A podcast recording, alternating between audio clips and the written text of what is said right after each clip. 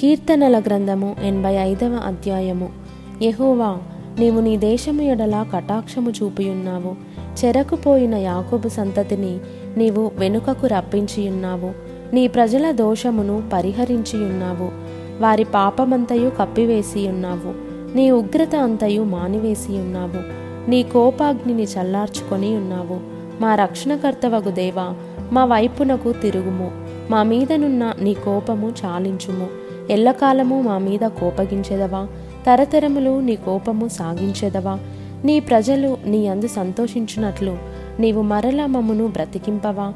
ఎహోవా నీ కృప మాకు కనుపర్చుము నీ రక్షణ మాకు దయచేయుము.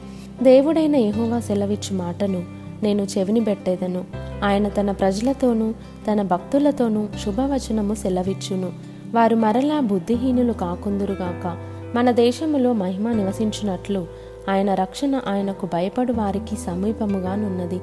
కృపాసత్యములు కలిసి కొనినవి నీతి సమాధానములు ఒకదానినొకటి ముద్దు పెట్టుకొనినవి.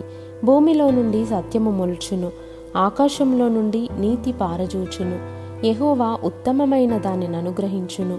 మన భూమి దాని ఫలమునిచ్చును నీతి ఆయనకు ముందు నడుచును. ఆయన అడుగుజాడలలో అది నడుచును.